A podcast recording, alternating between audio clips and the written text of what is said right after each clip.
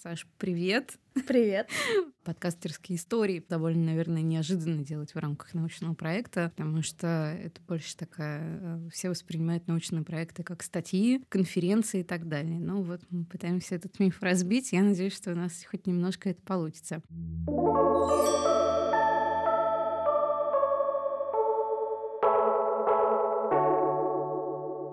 Всем привет! Меня зовут Ирина Смирнова, я историк, и это подкаст «Биография культа». Наш подкаст — это часть большого научного проекта «Святые герои. Символ, образ, память», который реализуется при поддержке Российского научного фонда. В этом подкасте мы попытаемся разгадать, что значит культы святых и героев для национального самосознания, как они влияли на наших предков и как влияют на нас сегодня, как отражаются в культуре и в мире вокруг нас.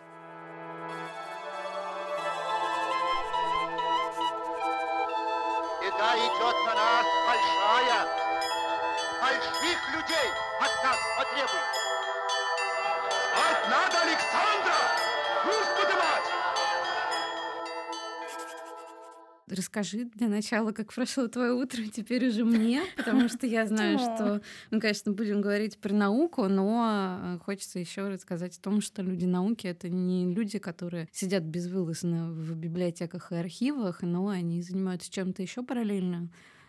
Да, конечно. И даже вот мой бывший научный руководитель, он очень спортивный, постоянно на лыжах бегает, и когда он тебя встречает на факультете с вопросом «Александра, сколько вы сегодня пробежали?» Я вам 20 километров, а я до трамвая с одышкой, ну спасибо, что спросили. Поэтому тоже, да, я тут занялась спортом, плаваю, и сегодня бегала, участвовала в кроссе нации.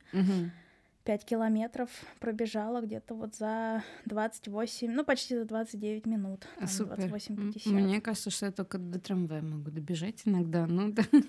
И то, и то не всегда успешно. А он где-то в центре приходил или Нет, как? он на Крестовском острове А, то есть только с Крестовского сюда на велосипеде к нам приехала. Ну, я еще домой заехала, да, и вот. Супер. Это вообще такая погода еще на самом деле ужасная. Мы сидим все здесь мокрые. потому что неожиданно пошел дождь, ливень, и вот сушимся и параллельно разговариваем. Проект, про который э, я уже говорила, он у нас посвящен святым героям и сохранению памяти о них. Святые герои и сохранение памяти, и святые герои Северо-Запада и стран Балтии северо-запада России, стран Балтии. И расскажи, ты чем ты занимаешься в этом проекте? Потому что я знаю, но я боюсь очень а, так э, научно про это все рассказывать. Знаешь, вот из всех этих научных документов, что Александра занимается тем-то, тем-то. Давай лучше ты своими словами. И наша цель, наверное, а, поговорить про это доступно. То есть не такими унифицированными терминами, что исследование в рамках еще что-то, а просто вот так, чтобы я, обычный человек, который вообще никогда не занимался историей, например, понял, и мне бы было это интересно. И я бы мог это как-то потом кому-то рассказать или обсудить это с кем-то. Да, ну задача для меня простая, потому что я преподаю для студентов техникума, соответственно, рассказывать uh-huh. доступно это, собственно, моя работа. Uh-huh. В рамках гранта меня пригласили специально на прицельно на интерактивную карту церквей и угу. вообще в целом мест памяти. Э, собственно, одна из задач — это выявление церквей и сопоставление, каким святым были эти церкви посвящены, и от этого мы смотрим, какие, собственно, вот эти культы святых и были в различных регионах. Угу. И понятно, что для этой задачи идеальное, чтобы хотя бы посмотреть, вот интерактивные карты, они в большей степени используются как иллюстрация к научному исследованию. Всегда, ну даже вот в школьных учебниках видели, да, там распространение какого-нибудь явления угу, на карте, угу, угу, войны угу, тоже показываются угу. на карте эм, сравнение регионов тоже используется карта. Собственно, сейчас ученые в основном иллюстрируют свои научные исследования.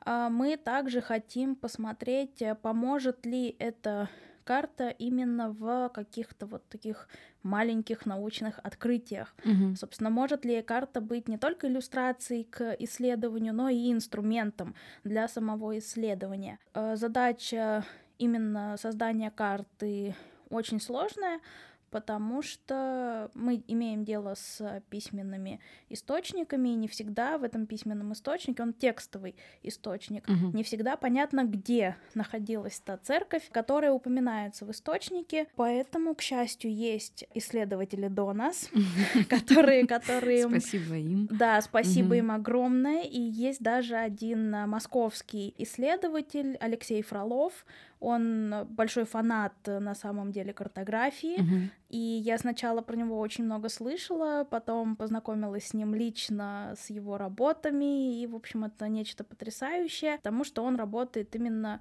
с картами, вот там 14 век, 15, 16. Он э, наносит на современную карту, вот границы, различные старые погосты новгородской земли. Угу. У него есть очень много проектов, э, поэтому, в принципе, и он очень много сделал вот для именно такой исторической картографии. И сейчас эти проекты тоже можно посмотреть в интернете, и я том числе вот в большей степени на них опираюсь, угу. а, когда устанавливаю, где какой погост находился, где какая церковь. То есть он сделал титаническую работу, но мы вот так по его следам просто посмотрим то, что касается нашего исследования, uh-huh. то есть э, то, что нам будет интересно. А нам будет интересно посмотреть, то есть ему интересно, где все это находилось, где проходили границы, и сопоставить это с источниками, а нам такая прямо точность иногда, может быть, даже и не нужна.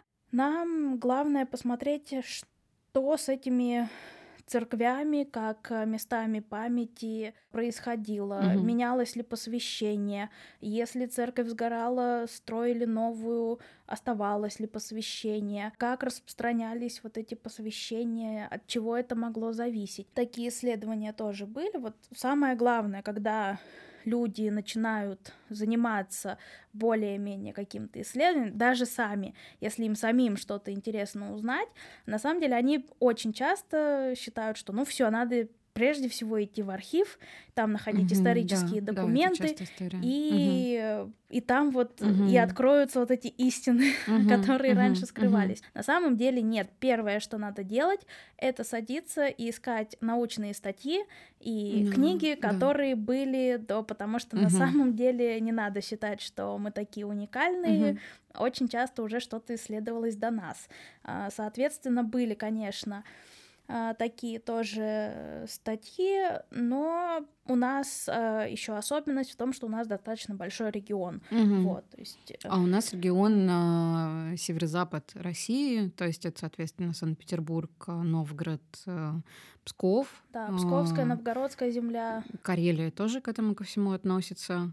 Да, Карелия. Mm-hmm. Мы брали, мы брали Карелию. Сейчас а, вроде как даже Южная Финляндия, вот не знаю, mm-hmm. отпадет она или mm-hmm. нет. Mm-hmm. Мы тут э, недавно были как раз в научной поездке в mm-hmm. Карелию и там обсуждали, как у нас эта карта выглядит, uh-huh. какие у нас регионы, uh-huh. вот. Но вроде у нас будет и Прибалтика, и Смоленские, uh-huh. Uh-huh. Смоленские uh-huh. земли, там Великое княжество Литовское, uh-huh. собственно, uh-huh. регион а, достаточно обширный и тем интереснее, потому что основная задача была гранта сейчас остается, uh-huh. это еще и сравнение, да, то есть э, как складывались нации на вот этой территории, которую мы взяли для за основу за исследования, основу, да, для угу. рассмотрения. И получается, что через карту а, мы можем взглянуть, например, на посвящение святых, понимать, да, что вот этот регион в какой-то момент там были храмы, которые были посвящены святым, культы, которых распространены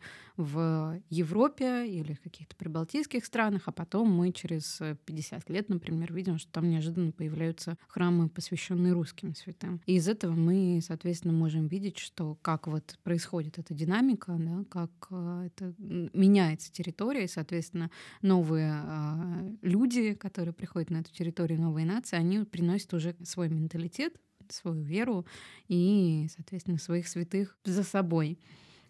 Да, ну по сути mm-hmm. вот э, так э, так и должно быть. То есть сейчас мы а, работаем над э, наполнением карты, потому mm-hmm. что на самом деле, то есть поставить точку это еще полдела. Самое главное, что у нас есть и чем наши исследования а, будет ценно, мы делаем, условно говоря, вот эту таблицу посвящений, Мгм. и туда мы вписываем вообще очень а, много информации, большой пласт.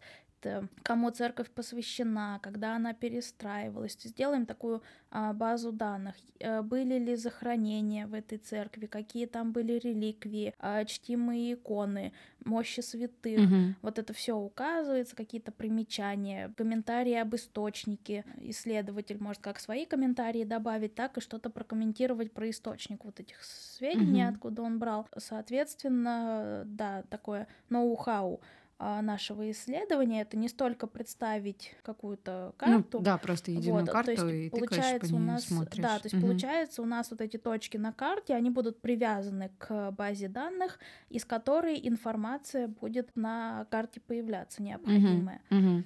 Ну, это здорово, мне кажется, потому что на самом деле, вот как ты до этого говорила, что уже есть очень много исследований, когда ты берешься за какое-то исследование, то есть смысл поискать э, статью или посмотреть, как это все устроено. Но с другой стороны, еще, и это очень частая история, когда я сейчас тоже занимаюсь э, своей темой, она тоже в рамках гранта, но она посвящена уже храмам Петрограда. А, Тут мы с тобой пересекаемся. Храмы Петрограда в 1917-18 годах. Какая судьба была у них? И, соответственно, натыкаешься очень часто на то, что ты абсолютно уверен, что это же храмы Петрограда. Ну, и наверняка все ими занимались. А потом ты начинаешь копать и понимаешь, что там огромные просто лакуны в той или иной сфере. То есть понятно, что про Исаакиевский собор очень много людей писало. Или про Казанский собор. Потому что сами по себе эти храмы, они такие прям, ну, они впечатляют. Это не только храм, но это еще и памятник искусства, памятник технической мысли. А храмы поменьше, или, например, домовые церкви, про которые я тоже пишу, про них, ну, вообще информации ноль практически. Информацию это зачастую приходится собирать по крупицам, и это очень круто, что такая интерактивная карта есть. Вы планируете выкладывать на сайт проекта или где-то она еще будет жить отдельной жизнью? У нас есть вот сейчас план, э, не знаю, насколько он э, реализуется, то есть пока что я эту карту делаю локально на своем компьютере. Вот мы очень хотим, да, привлечь э, программиста и эту карту сделать вот на Яндекс, э, загрузить ее на Яндекс карты и Мгм. да, вот встроить, мгм. получается, на э, сайт вот Мгм. таким образом. Ну и программист, он э, поможет э, сделать этот код, Мгм. а, чтобы у нас а, были на карте какие-то расширенные функции. Например, очень хочется сделать там ленту времени. Мгм. чтобы Да, Выбираешь, история. выбираешь Мгм. период, и Мгм. на карте остаются только те храмы, которые Мгм. существовали на тот момент. Мгм. Вот. Или, например, а, там делать какие-то фильтры, да, чтобы оставались только там церкви, например, посвященные Богородице. Или выбрать э, посвящение вот более точечное только Успение Богородицы, да, или там только, Мгм. только храмы Преображения. Мгм. Вот. э, И увидеть поэтому- картину Да, по да, конкретным храмам, и- по кон- конкретным Да, посвящениям.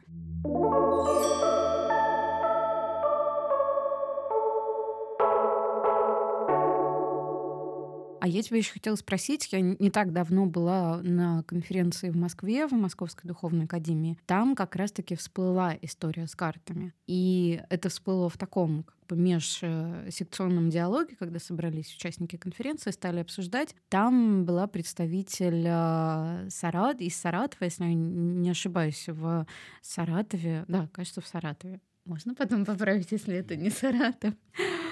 Саратов, а еще я на всякий случай скажу, что Самара. Саранск. Са- Самара, Саранск. Поправка. Все-таки это была Самара. э, была представитель одного из э, епархиальных музеев, который вообще считается одним из лучших в стране. Он находится при э, местной епархии, соответственно, но там именно историки занимаются всей этой экспозицией, научной деятельностью и так далее. Казалось, что они тоже планируют делать такую карту интерактивную, но там особенность немножко другая. То есть там большая часть этой территории, она была заполнена храмами, которые строили помещики, имевшие большие угодья на этой территории. И, соответственно, они про это все говорили в таком формате, что мы чуть ли не первые вообще планируем это делать в стране. Но я добавила уже есть люди, которые этим занимаются, и э, то, что на самом деле я знаю, э, есть примеры еще в Перми, Пермский э, архив, ну, он один из таких, один из основных архивов именно там, в крае, он тоже занимается тем, что он создает э, карту храмов и утраченных, и тех, которые существуют по сей день. Но, как я понимаю, у них история больше не про посвящение, а она больше про такое художественно-историческое наследие, потому что они добавляют фотографию храма, даты его постройки и, в принципе, особо ссылок на какие-то архивные материалы, ну, по крайней мере, из того, что я увидела сейчас, они не дают. И на самом деле, вот э, видя два таких примера, о которых я уже слышала, я думаю, что это не единственный пример у нас в стране. Э, у меня возникает вопрос. Это, это становится постепенно популярным. То есть это действительно история, когда люди начинают это делать, хотя вроде как 30 лет у нас уже можно э, заниматься христианством. Ну, то есть это тема, которая не не уведена там. То есть понятно, почему раньше этим не занимались, потому что был запрет на это в советское время. Но вот у меня к тебе вопрос, может, ты знаешь, и, может быть, ты, основываясь на своем опыте, как ты пришла к этой теме, расскажешь, почему это происходит. Потому что это, как я вижу, становится уже такой тенденцией хорошей. Я думаю, да, что эта тенденция логически вытекает из э, вот как раз исследований, посвященных храмам. Ну, для того, чтобы летать в космос, нужно предварительно, то есть даже не имея ракету, mm-hmm. нужно, чтобы какой-то Циолковский, mm-hmm. да, где-нибудь вот в дореволюционной России просто на бумаге делал какие-то фантастические расчеты, mm-hmm. и все думали, боже, что за сумасшедший, вот, что это никогда не будет, что это невозможно. Поэтому на самом деле вот уже 30 лет, да, церковная история, она изучается и изучается разными, ну, действительно увлеченными людьми. И на основании этих исследований, то есть предварительно, прежде чем делать карту, нужно, чтобы был какой-то справочник, посвященный церквям как и храмам. хотела тебя про него спросить, вот. это был мой следующий вопрос. Вот, то есть, чтобы, mm-hmm. чтобы делать карту, а, нужно, во-первых, чтобы были какие-то карты, да, mm-hmm. исторические, именно вот бумажные, и чтобы делать карту, нужно, чтобы были справочники, а чтобы были справочники, нужно, чтобы были статьи, да, первоначально. Поэтому вот эти 30 лет, мне кажется, это было такое накопление опыта, и плюс еще люди, которые этим начинали заниматься 30 лет назад, молодыми они были 30 лет назад. То есть, соответственно, сейчас они уже, ну, очень мало кто из них, я думаю, готов принять вот такие новые формы, да, что можно делать интерактивные карты. Mm-hmm. Это такое в новинку. И сейчас, мне кажется, в науку приходят э, люди, которые молодые, причислю себя, mm-hmm. причислю себя к ним, э, которые привыкли, что есть Яндекс карты, mm-hmm. где можно написать mm-hmm. и тебе все выдаст. А в истории такого нет. Да, а в истории, а в истории ты идешь, ты идешь, смотришь вот эти исторические карты, которые отсканированы, но ты по ним ничто ничего не можешь погуглить. И э, для того, чтобы найти какую-то информацию, тебе нужно брать печатный справочник или открывать отсканированный нераспознанный справочник и по нему искать информацию. Это, конечно, не очень удобно, поэтому эти вот э, новые формы, интерактивные карты, да, сейчас многие ими увлекаются. Это примета, да, мне кажется, такая времени, когда мы уже, так скажем, дигитализировали, да, цифровизовали нашу современность, угу. а теперь нам хочется цифровизовать прошлое, чтобы угу. прошлое было такое же доступное, угу. как э, доступное наше, наше настоящее вообще. И проектов действительно а, очень много, а, но основная, собственно, у меня есть э, начальница, бывшая моя а, из архивов, mm-hmm. А, которая любит каждый раз задавать вопрос «зачем?». Вот я тебе тоже, я хотела сейчас поменяться с ней местами и задать тебе этот же вопрос. Вот.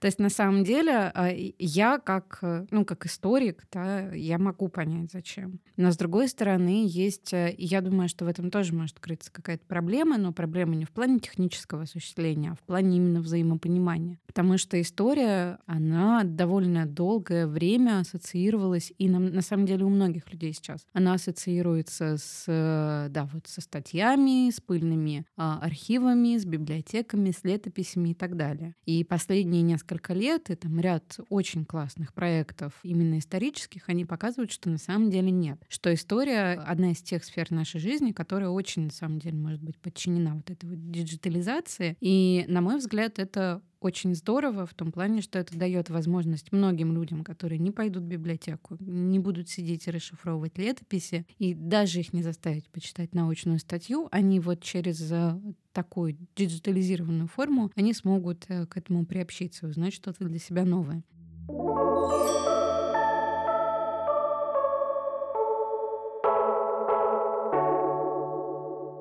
Я задала вопрос и сразу на него ответила сама, но я ответила для себя. Может быть, у тебя есть какой-то другой ответ на этот вопрос. То есть зачем это все делать? Почему бы просто не сидеть э, на семинаре научном, не писать статьи, публиковать их в научных журналах, и все, и этим закрываться. То есть, по сути, не выходить вот в это онлайн-пространство. Почему нет? Ну, я, наверное, максимально неудачный человек э, для этого разговора, потому что мне не нравится писать только научные статьи и сидеть на конференциях. Угу. И вместе с тем, мне кажется, вот мне как раз кажется, с учетом того, что я еще и преподаватель у молодых ребят да, в техникуме. Саша в архивном техникуме преподает. В библиотечном. В библиотечном, да, библиотечном, библиотечном техникуме. Техникум библиотечных угу. и информационных технологий. Угу. И там есть э, направление документационное обеспечение управления, то есть документоведение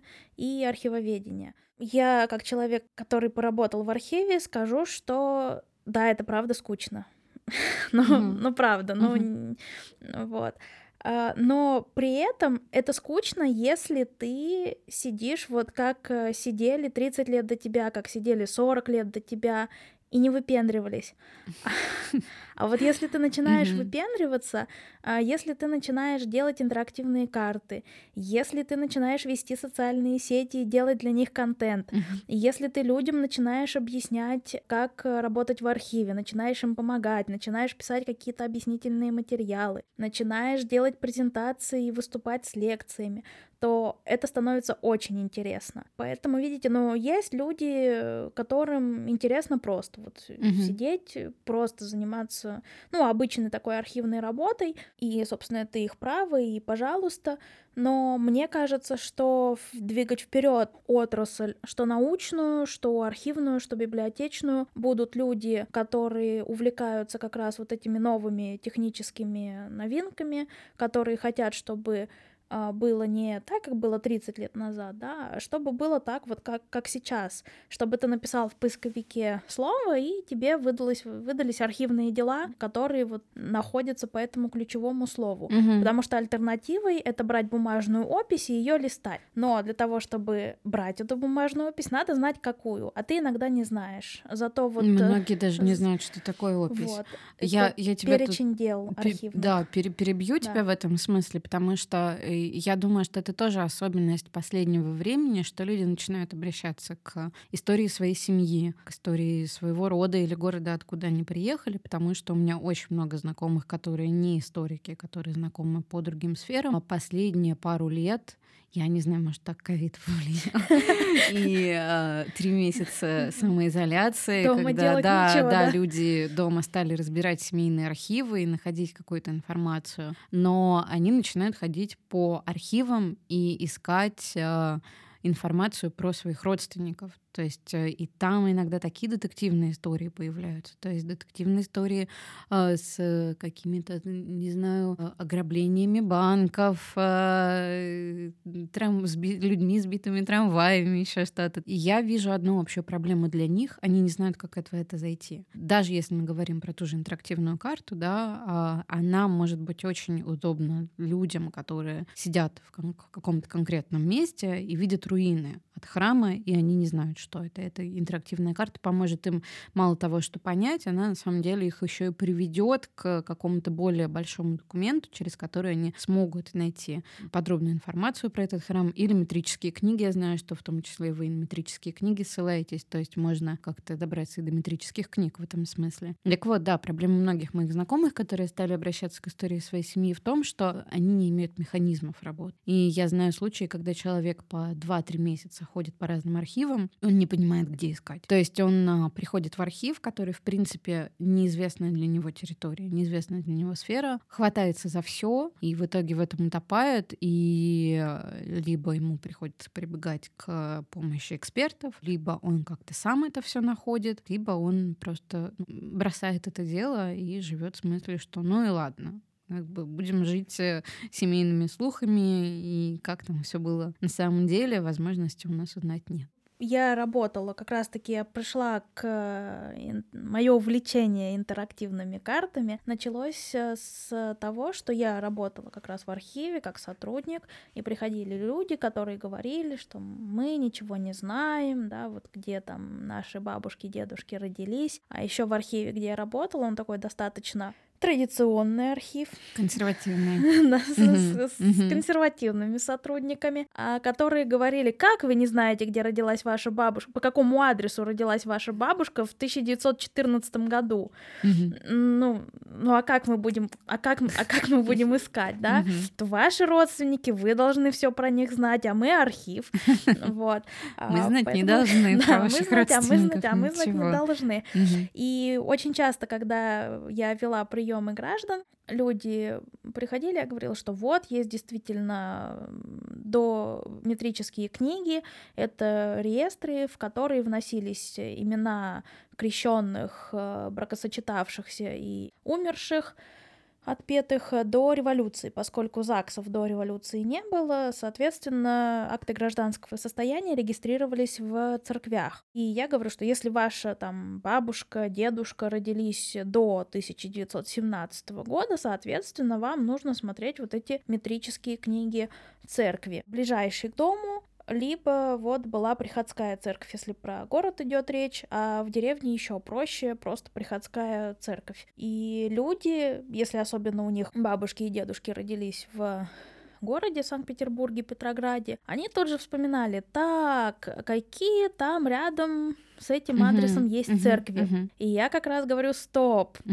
у нас же у нас же современные церкви не имеют ничего общего а, с дореволюционной историей, потому что как раз-таки было очень много домовых э, церквей, которыми вы занимаетесь. А где эти были домовые церкви? Это есть карта бумажная, которую можно найти на сайте Российской национальной библиотеки, но тоже, да, нужно знать, где ее посмотреть, храмы. Надо, храмы надо в принципе года. Додуматься до, до существования да. домовых храмов, потому что да. я сейчас вмешаюсь со своим экспертным угу. мнением угу. по этому вопросу, потому что домовые храмы в современной России это история довольно непривычная, то есть она многим обывателям, жителям города, она непонятна, потому что привыкли, что есть большой храм где-нибудь в центре района, куда ходят на праздники, на Пасху, на Рождество, крестины, венчания и так далее. И мысль о том, что может быть храм а, при в учре... доме при или учреждении. при учреждении, да, и который, по сути, он не является приходским. Это просто часть учреждения, часть здания, которая отведена под а, религиозные нужды. И это такая больше, да, действительно, революционная история. И догадаться, додуматься до этого сложно. И я добавлю еще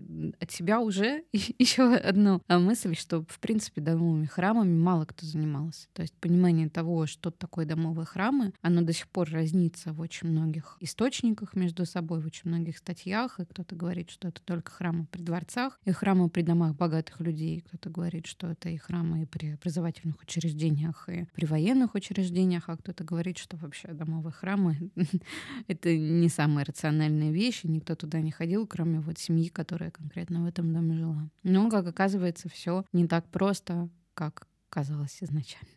Да, конечно. И вот люди, когда с этим сталкиваются, это очень, очень сложно. Поэтому у меня вот появилась такая идея, чтобы сделать интерактивную карту вот этих дореволюционных mm-hmm. церквей. И поскольку у меня была вот тоже ответ на вопрос «зачем?», у меня была конкретная направленность именно архивный поиск. То есть меня не столько интересовало, что там был за храм, как он выглядел. Я даже не выявляла фотографии mm-hmm. этого храма. У меня чисто утилитарная такая была карта, информация была совсем краткая, минимальная информация о храме. Правда, я давала ссылочку на энциклопедическую статью вот в авторитетном справочнике святыни Петербурга. Да, вот я тебя хотела как раз про него спросить, что на самом деле есть же, когда мы с тобой говорили в блоке про материалы, о том, что сейчас, по сути, мы опираемся на большой объем материалов уже существующих, хотела отметить, что вот в Петербурге как раз-таки есть большой трехтомный справочник по храмам Петербурга, и это огромная проделанная работа, я не помню автора.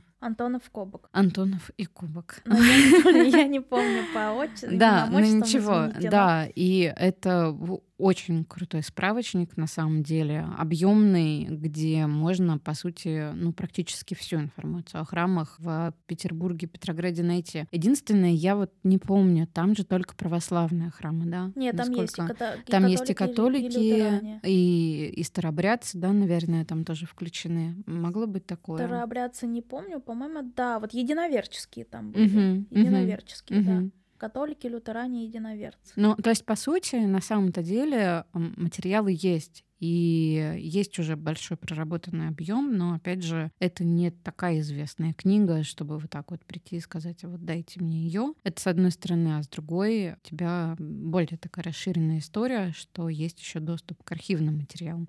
Я тебя перебила?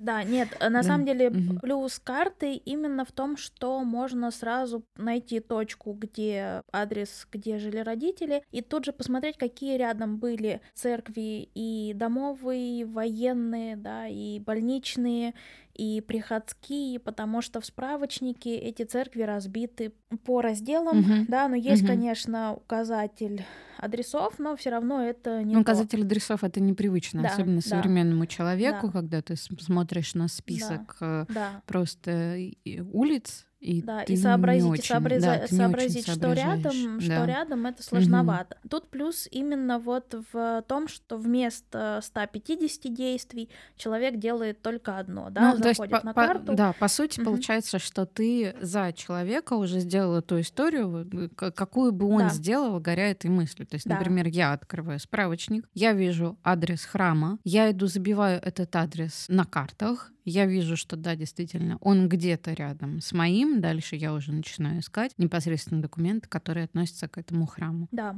То есть, соответственно, вот этот вот ряд действий угу. ты убрала и сделала этот выход на метрические книги, да. ну, по сути, прямым. Да. Есть, угу. Ну и, соответственно, к каждому объекту вот этой церкви мы присоединили указатель с метрическими вот этими книгами по годам, соответственно, mm-hmm. вот начиная с 1917 я пошла в другую сторону, mm-hmm. обычно начинают с 1700, там условно 24 mm-hmm. Mm-hmm. и дальше, но я подумала, что все-таки мы сначала ищем ближайших к нам предков, mm-hmm. а поэтому нам актуальнее там 1900, 1800, mm-hmm. 1900, 1800, да, 90-е, mm-hmm. зачем человека заставлять каждый раз прокручивать до uh-huh. А, с тысяч там с 18 века, если он всегда начинает с 20-го. То есть по сути это как бы вот это такой блок технический, потому что я боюсь, что у нас может нарушиться логика повествования. То есть а, а получается, что то, что ты сейчас делаешь в проекте, это очень большая карта по большому региону, который включает в себя несколько областей, но на самом деле первой ласточкой во всем этом была вот та карта, которую ты уже сделала и которая имеет отношение к Петербургу, которая основывается на справочнике по храмам Петербурга, но сочетает в себе, соответственно, и метрические книги, и расположение по адресам. И это был твой такой первый опыт, который основан был именно на понимании потребностей людей, которые приходят в архив, которые задают вопросы тебе. Ну, по сути, да. Угу. Да, по сути, да. То есть и благодаря вот этой карте метрических э, книг, да, карте церквей, ее, что самое интересное, заметили вот на, на истфаке, где угу. я училась. И да, благодаря вот этой карте меня пригласили в грант, угу. а, потому что поняли, что нужно вот что-то что-то такое похожее. Ну, я согласна с тобой полностью, потому что еще, ну, что это нужно, потому что на самом деле, как показывает мой опыт работы там, в других сферах, например, зачастую, когда ты занимаешься чем-то изо дня в день, рутинным. Для историка исследования тоже, по сути, может быть рутинным. Ты собираешь материал, ты его обрабатываешь, потом тоже на основе этого материала делаешь выводы. Есть риск не увидеть какую-то общую тенденцию вот за этим потоком. И как раз-таки такие карты — это как статистические отчеты, потому что очень часто статистика показывает совсем другую ситуацию, чем та, которую ты привык видеть. И а, в этом смысле такая большая карта, она может позволить действительно прийти к тем или иным выводам, посмотрев на все сверху и увидев в разрезе всю эту ситуацию по региону. Не конкретно там по церкви в конкретном uh-huh. селе, например, uh-huh. или в конкретном городе, про который uh-huh. ты пишешь, или не, конкрет, не, не конкретно по культу святого. То есть ты, например, пишешь по культу святого, я не буду сейчас просто, да, uh-huh. какого-нибудь местночтимого святого, и ты видишь картину в таком разрезе, а потом ты смотришь на карту и видишь, что, например, в,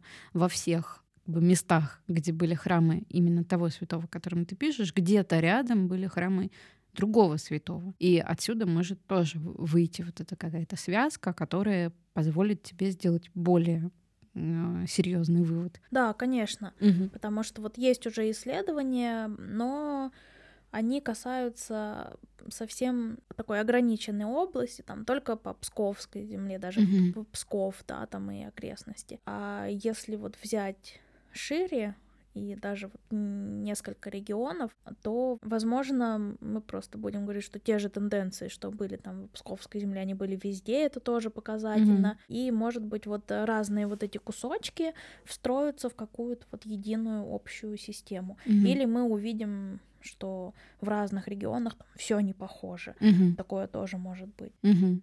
И, соответственно, от этого уже зависят дальнейшие выводы, которые могут вывести да. уже на какие-то новые исследования. Да. Угу.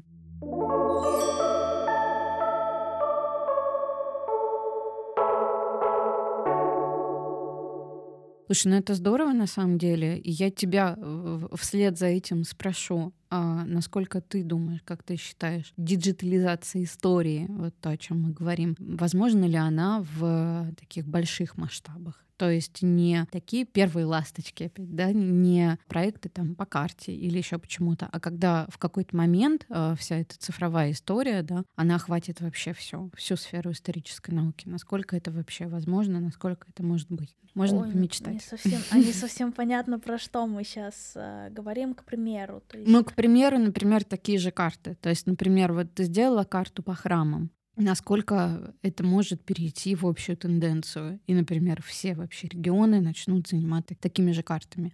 Или это вопрос э, личной инициативы какого-то одного человека. Или это вопрос, э, в принципе, развития науки, когда она придет к тому, что это просто будет неприлично не делать такие карты. Ну, то есть, Нет, э, рано, да, рано или поздно действительно так, такое наступит время, когда действительно у вас что, нет интерактивной, исторической интерактивной карты, как же, как же так?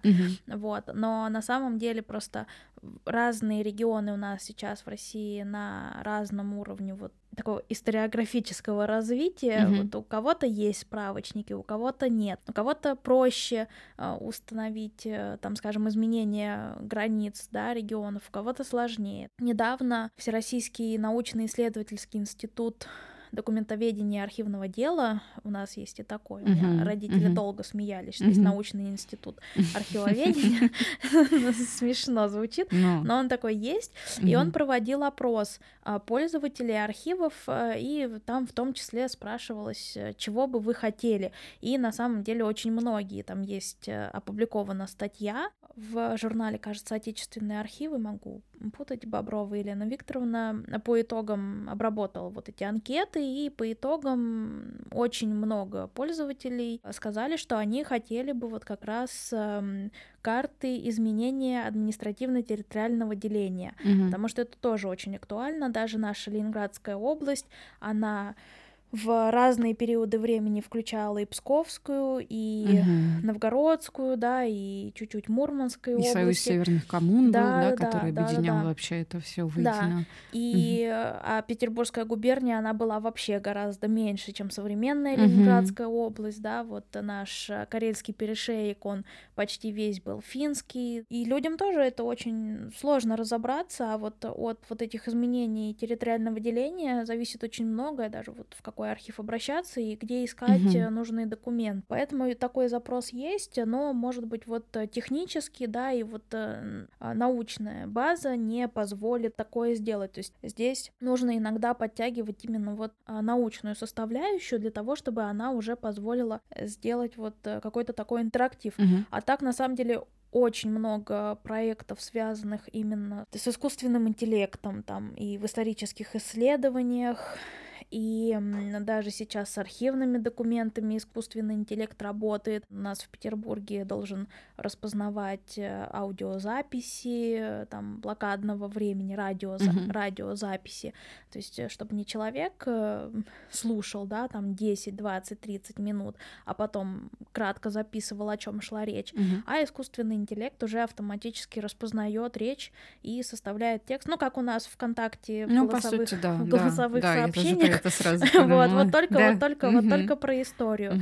Есть э, распознавание как раз-таки рукописного текста и метрических книг. Это, вот. это, это И очень важно. сейчас, да, и сейчас э, анонсировало правительство Москвы э, создание такого архивного Яндекса, куда вписываешь, вписываешь имя предка, и вот на- находится информация о нем из метрических книг.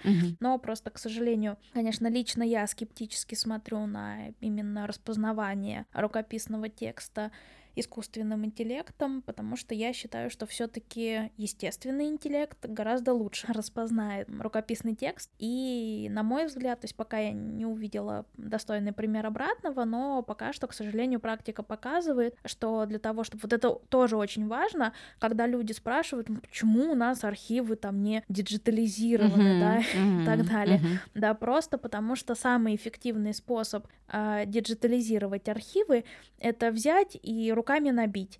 Мгм. Вот. И вопрос, кто это будет делать, потому что на самом деле для того, чтобы вписать, написать, да, напечатать рукописный текст, нужно обладать хорошими знаниями полиографии, то есть уметь читать Да. старые Мгм. тексты, хорошими общими историческими знаниями, чтобы понять, что там написано. Да, и понимать контекст. Да, да, поэтому с этим, с этим справится не Мгм. каждый человек. Я даже не скажу, ставила эксперимент, но просила своих студентов напечатать э, нераспознанный вот автоматически напечатать справочник, причем печатный справочник, список населенных мест. И надо сказать, что за ними очень много приходилось переделывать. И списки населенных мест э, я давала им справочник весь Петербург, там Мгм. сведения про учреждения дореволюционные адреса, по которым они находились, тоже у ребят были, причем какие-то простецкие такие ошибки, просто из-за того, что у них нет вот этой насмотренности, Мгм. они не умеют читать эти тексты, сложно, да, они видят слово, они видят сокращение, они не знают от чего это сокращение, это что же насмотренность, поэтому, а, а как это сделает искусственный интеллект, это тоже большой вопрос, поэтому, к сожалению, вот пока что практика показывает, что а, для того, чтобы цифровизовать сферу, да, ну, во-первых, конечно, нужны большие финансовые вложения, которые обычно не вкладывают э, люди, Да. люди, у которых есть она автоматически связывается с, с финансами. да, да, то есть, во-первых, во-первых, идут очень часто нет, э, очень часто нет э, и даже правительство, то есть э, кто-то писал вот в социальных сетях одного архива областного, написали, когда вы уже наконец выложите метрические книги онлайн, чтобы их можно было посмотреть. А я просто знаю, зная эту ситуацию с разных сторон, в том числе со стороны органов власти, я написала в в ответ, говорю, что представьте, что вы губернатор, и у вас есть выбор. Вот у вас есть бюджет области. Куда вы его направите? А, На помощь, не знаю, там, больным детям, бездомным котикам, Больницу, собачкам, да, нужно. построить, построить Мгм, больницу, дорогу. расселить, расселить коммуналку, построить дорогу, или для того, чтобы человек с экра с- из своего дома, да, с дивана мог почитать а, метрические книги. А, Вот э, список приоритетов, и пока у нас вот э, нет финансов для того, чтобы вот э, все во всех сферах, потому что на самом деле вот и, и архивы всегда финансируются по остаточному принципу, и мне кажется, историческая наука примерно, примерно Мгм. так же финансируется. А, поэтому вот, э, к сожалению, есть Но к нашему тенденция. гранту это не имеет отношения. Да, спасибо, спасибо большое, на Ну, на самом деле, за поддержку, за поддержку нашего исследования. М-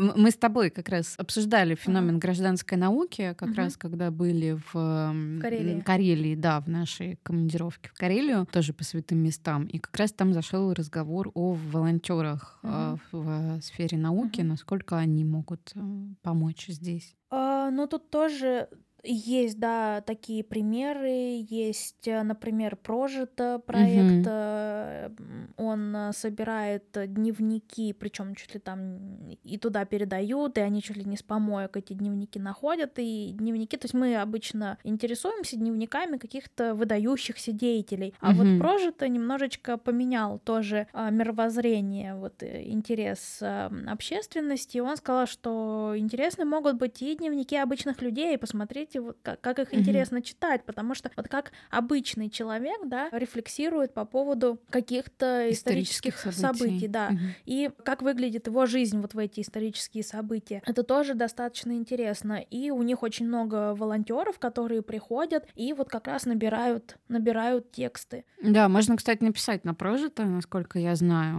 а, и действительно написать, что, здрасте, я готов уделять вам три часа свободного времени в день и готов помогать в в печати тех или иных дневников.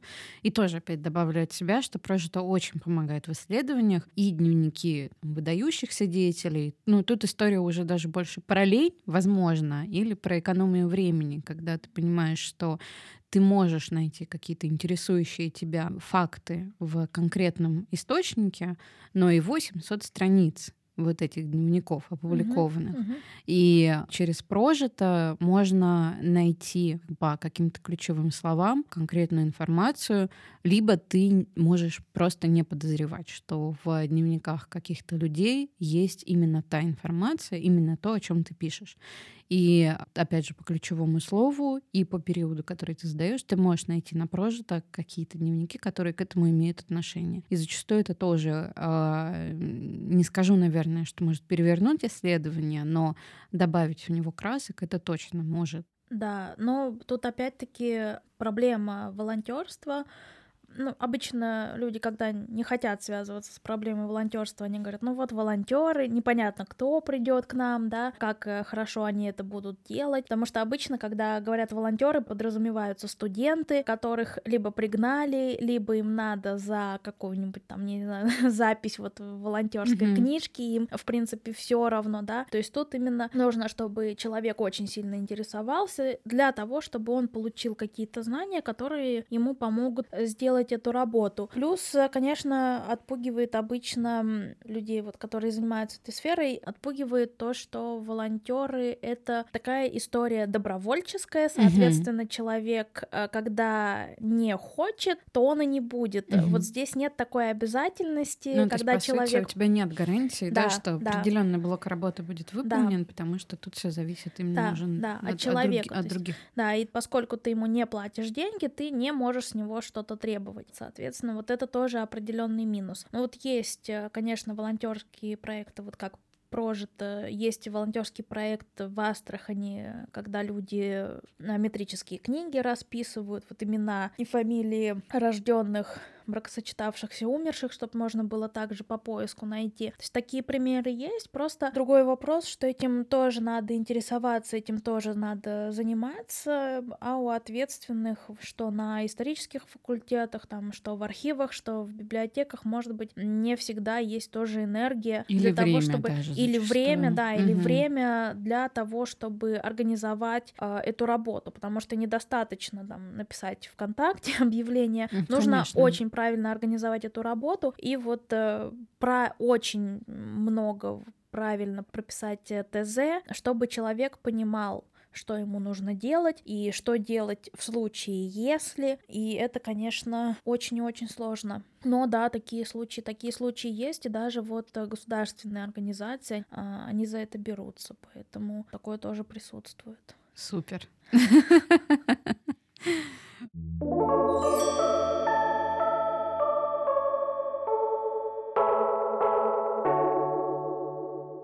я для себя, по крайней мере, из ага. того, что мне казалось важным, ага. о чем поговорить, я спросила. Но единственный вопрос, который меня, кстати, мучает, я его забыла задать, когда надо было задавать. Вот он меня догнал сейчас. В общем, когда ты работала в архиве и работала с этими метрическими книгами, наверняка же была обратная связь от людей, которые приходили. Были ли необычные истории, что поиск каких-то сведений в этих метрических книгах мог бы вообще поменять восприятие человека о своей семье или дать ему что-то новое. И были люди, которые действительно это все находили, потом приходили и делились этим. Да, не, интересного, интересного было много, но так, чтобы прямо кардинально у меня конкретно не было, но вот э, коллега рассказывала, что обычно, на самом деле, люди, когда приходят, у них э, такие сверхожидания, mm-hmm. и мы уже потом шутили, такой профессиональный юмор, что в Петербурге там каждая вторая бабушка закончила Смольный институт, а а каждый, а каждый третий дедушка, он был обязательно купцом, то есть э, и очень... имел доходный дом, да, да. а и не один.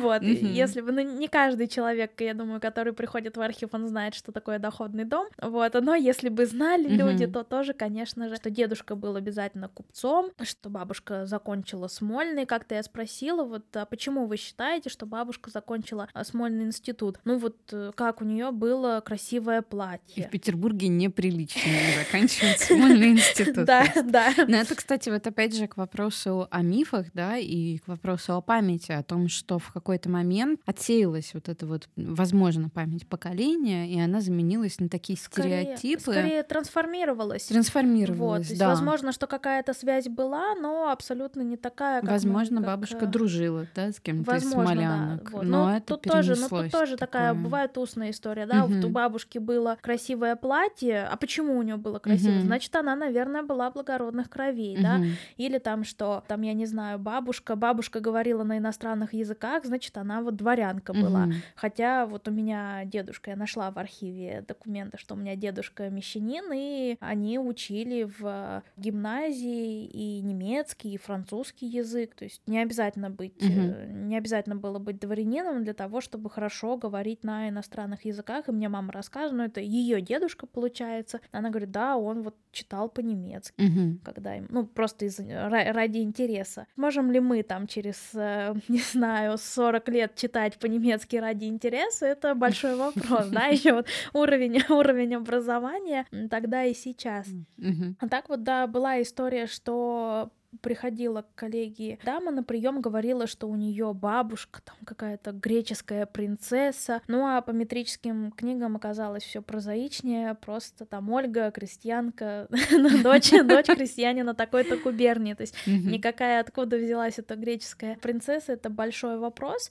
Ну вот да, когда занимаешься историческими исследованиями и генеалогией, что тоже историческое исследование, то нужно преодолевать действительно эти стереотипы стереотипы и свои, и и, и чужие, людей. да, угу. и чужие, вот, поэтому в этом сложность. И очень часто сложность именно в том, почему какой-то историк профессиональный, а какой-то а нет в большей степени вот такой вызов профессиональный. Это преодолеть свои стереотипы по отношению к данному предмету. Потому что обычно вот как-то так, вот какие у человека взгляды, тем он и занимается, да. и под таким углом он это полностью, и рассматривает. Полностью с тобой согласна, и тут тоже тебя немножко перебью, что ко мне это не так давно это осознание стало приходить, когда ты уже, видимо, с каким-то жизненным опытом, угу. ты понимаешь, что даже одно и то же явление в истории можно преподнести по-разному, просто э, в зависимости от того, какой у тебя характер. То есть, если ты оптимист, ты скажешь, вау, это такое классное событие, которое столько всего перевернуло, дало столько возможностей, а если ты человек, который более пессимистичен, то ты скажешь, Господь, просто что это вообще за событие, которое все разрушило, все сломало, мало, и ничего больше после этого и, и жизни не было никакой. Ну... И это очень важный на самом деле момент. В этом смысле это, возможно, речь про профессионализм именно историка. Уйти да, как я, я просто повторяю уже на mm-hmm. самом деле за тобой, но другими словами, уйти вот от этих каких-то ожиданий и, возможно, просто выключить себя в какой-то момент в исследовании и просто жить уже вот этими событиями mm-hmm. и воспри... ну, то есть смотреть на них да. Э, с точки зрения именно, возможно, того времени и как mm-hmm. это все происходило. Да. Ну, про то время тоже, то есть, э, например, вот если брать революцию, да, мне кажется, что просто те, кто до революции жил хуже, а после стал жить лучше, конечно, он хорошо о ней отзывается. Конечно. Те, кто mm-hmm. жили лучше, mm-hmm. стали жить хуже, понятно, что они плохо. И поэтому вот эм, я где-то с третьего курса исторического факультета начала замечать, что буквально по всем историческим темам, которые такие острые, да, там нормандская теория, да, или mm-hmm. там, я не знаю, революция, еще что-то, гражданская война. Всегда преподаватели говорят, что есть вот одна точка зрения, да. есть другая точка mm-hmm. зрения, но я придерживаюсь, а мы придерживаемся mm-hmm. третьей точки зрения, mm-hmm. которая говорит, что было и такое, mm-hmm. и такое. Mm-hmm. И вот это серединчато половинчато. И на самом деле вот история, как мне кажется, для профессиональная история для людей, она может быть даже не такая интересная, потому что что люди обычные от истории ждут, ну, каких-то вот эмоций. прямо эмоций, угу. да, Страстей. и чего-то, чего-то нового, да. да, и что вот кардинально меняет твой взгляд на. И у нас даже кто-то из преподавателей а, говорил, что обычно, когда студенты приходят на исторический факультет, даже вот абитуриенты, которые только-только поступили на первом курсе, когда они выбирают тему для своей первой курсовой работы, на средних веках хотят изучать молот ведьм, на на новейшие истории России там с 1917 года. Конечно же, там хотят вот революцию или ну, что-то про Ленина. У меня было так, потому что я пришла на истфак. У всех так с... было. Да, да, да, нет, в том плане, что вот к революции я пришла на истфак с полным убеждением, что мне нужно заниматься расстрелом царской семьи, и я-то точно выясню, как все было. Но э, пол, ну, то есть, когда ты в 17 лет, действительно, ты не думаешь о том, что, э, да, ты читал пару монографий на эту ага. тему, но ты как-то просто не связывала, что помимо пары монографий еще миллион исследований, потому что тема очень действительно ага. эмоциональная, ага. и только потом я уже к концу первого курса осознала, что, по-моему, что-то что-то что-то все не так просто. Да, и уже и уже к четвертому курсу люди понимают, что история это очень часто не вот эти вот там битвы Сталин, кровавый тиран или эффективный менеджер, да, или mm-hmm. герой, или там еще что-то. А на самом деле история это когда ты заказываешь там, я не знаю, статистические сведения по Тульской губернии с 1905 по 1906 год, и с ними там сидишь, да, и на их основании ты пытаешься вот э, что-то выявить, да, или там, mm-hmm. я не знаю, э, там образ э, революции там в какой-нибудь газете «Голос», да, mm-hmm. или еще что-то. Mm-hmm. Ну вот что-то такое, даже то, что когда я в магистратуре утверждала свою тему а, магистрской на кафедре древнейшей истории России с древнейших времен до 20 века.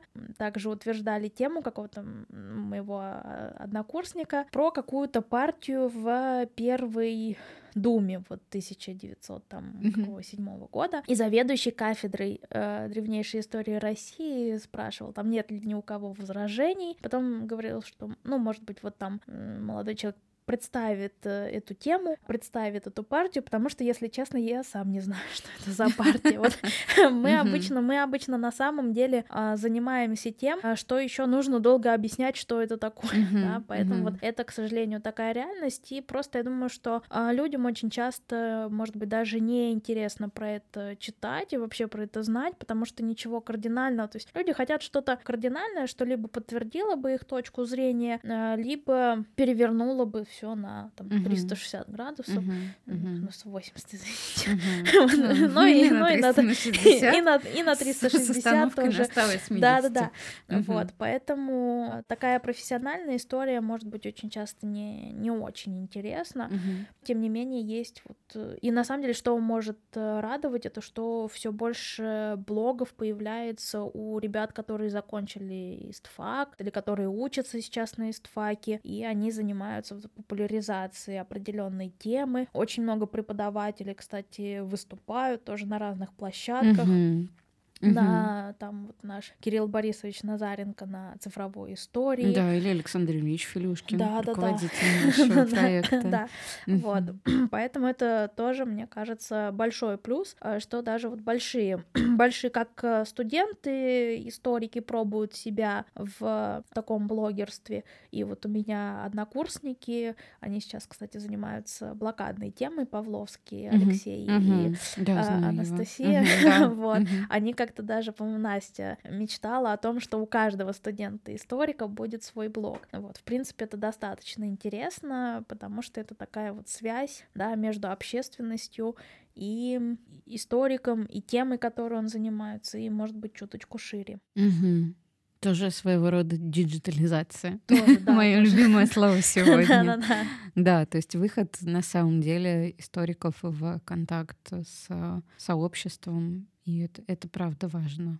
Да. Угу. Но даже, мне кажется, в большей степени это как раз-таки важно для, не знаю, выживаемости нашего сообщества, чтобы туда приходили новые члены, потому что я иногда вот э, смотрю, да, там на ребят, э, там, которые школу заканчивают, и, конечно, они заканчивают школу, у него очень много возможностей, куда идти, сейчас вот модное IT, еще угу. что-то, и когда перед ними есть альтернатива идти. Ну и у меня даже она была вот 10 лет назад, когда я поступала на ИСТФАК. Вот э, перспектива пойти на ИСТФАК, а потом сидеть в каком-нибудь музее или сидеть в каком-нибудь архиве, ну она была такая на самом деле не очень заманчивая, а когда люди будут видеть, что можно и образование получить, и работать в, в этой сфере, да, то есть либо люди перегорают и куда-то уходят, либо они понимают, что сфера не такая интересная, что больше возможностей каких-то для самореализации, и они тоже уходят. А вот э, чтобы люди увлекались этой темой и оставались вот в сфере, да, вот исторической, хоть где-то на истфаке, в архиве, в музее, в библиотеке, но вместе с тем, чтобы они так не выгорали, вот э,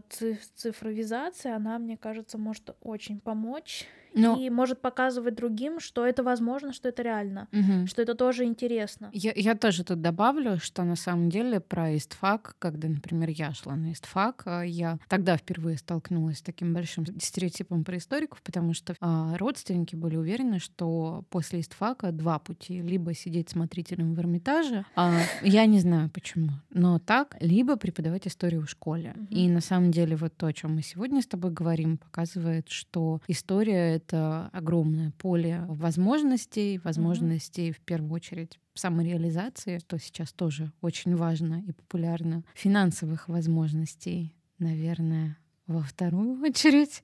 Но тут тоже все зависит уже. Это зависит от, от, человека. От, и да. от человека, от, человека, от обстоятельств, самого. и от темы, и от uh, того, как ты преподносишь этот проект. И на самом деле история это не так просто и истфак — это не учитель истории в будущем, намного больше и намного интереснее. Да, поступайте на истфак, да. ребята.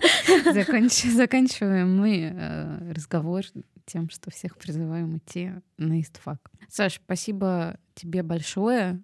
Спасибо, что пригласили.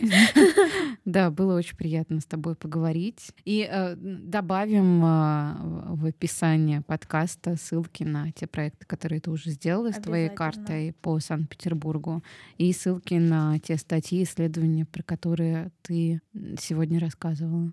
Да. Супер. Спасибо тебе. Супер, спасибо большое.